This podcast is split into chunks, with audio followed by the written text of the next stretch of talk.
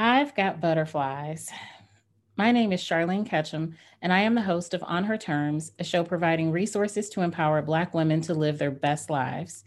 I just finished recording episodes for the first season, and y'all, I gotta tell you, it gets real. Real like those messy chats in the beauty shop when you're griping about everything tugging at you.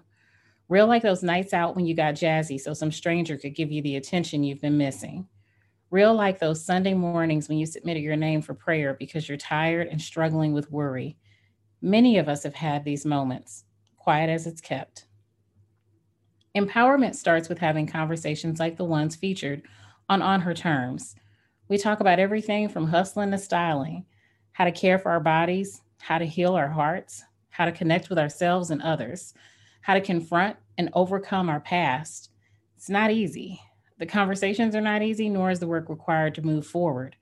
But these are important conversations. And that's why I felt it was important not to censor these discussions. I mention this because the language and subject matter in some episodes may be offensive to some audiences. And some of the language and discussions are definitely not for your children. Content warnings will accompany the episodes that may be problematic or triggering for some audiences.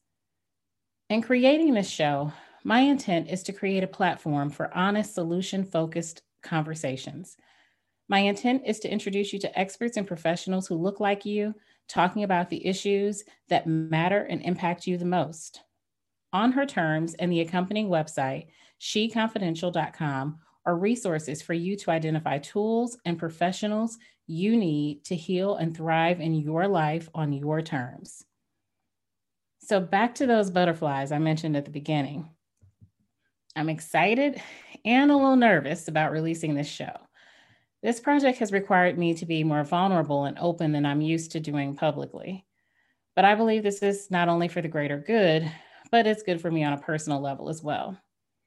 In addition to launching this show in 2020, a year that we all know has been so out there that we only have to reference 2020, and folks will know that you're talking about something heavy and complicated and sad.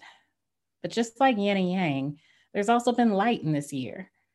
I have a milestone birthday at the end of the year as I turn the big 4 0. And I'm not freaking out about that at all. My life hasn't been easy, but I have learned and loved so much along the way. I've had butterflies about so many things and a few people along the way. I've stumbled and fumbled and crumbled. I have also overcome and outdone myself and continue to challenge myself during this journey in this life. Like you, I'm still figuring it out. Join me as we figure this out together this season on On Her Terms.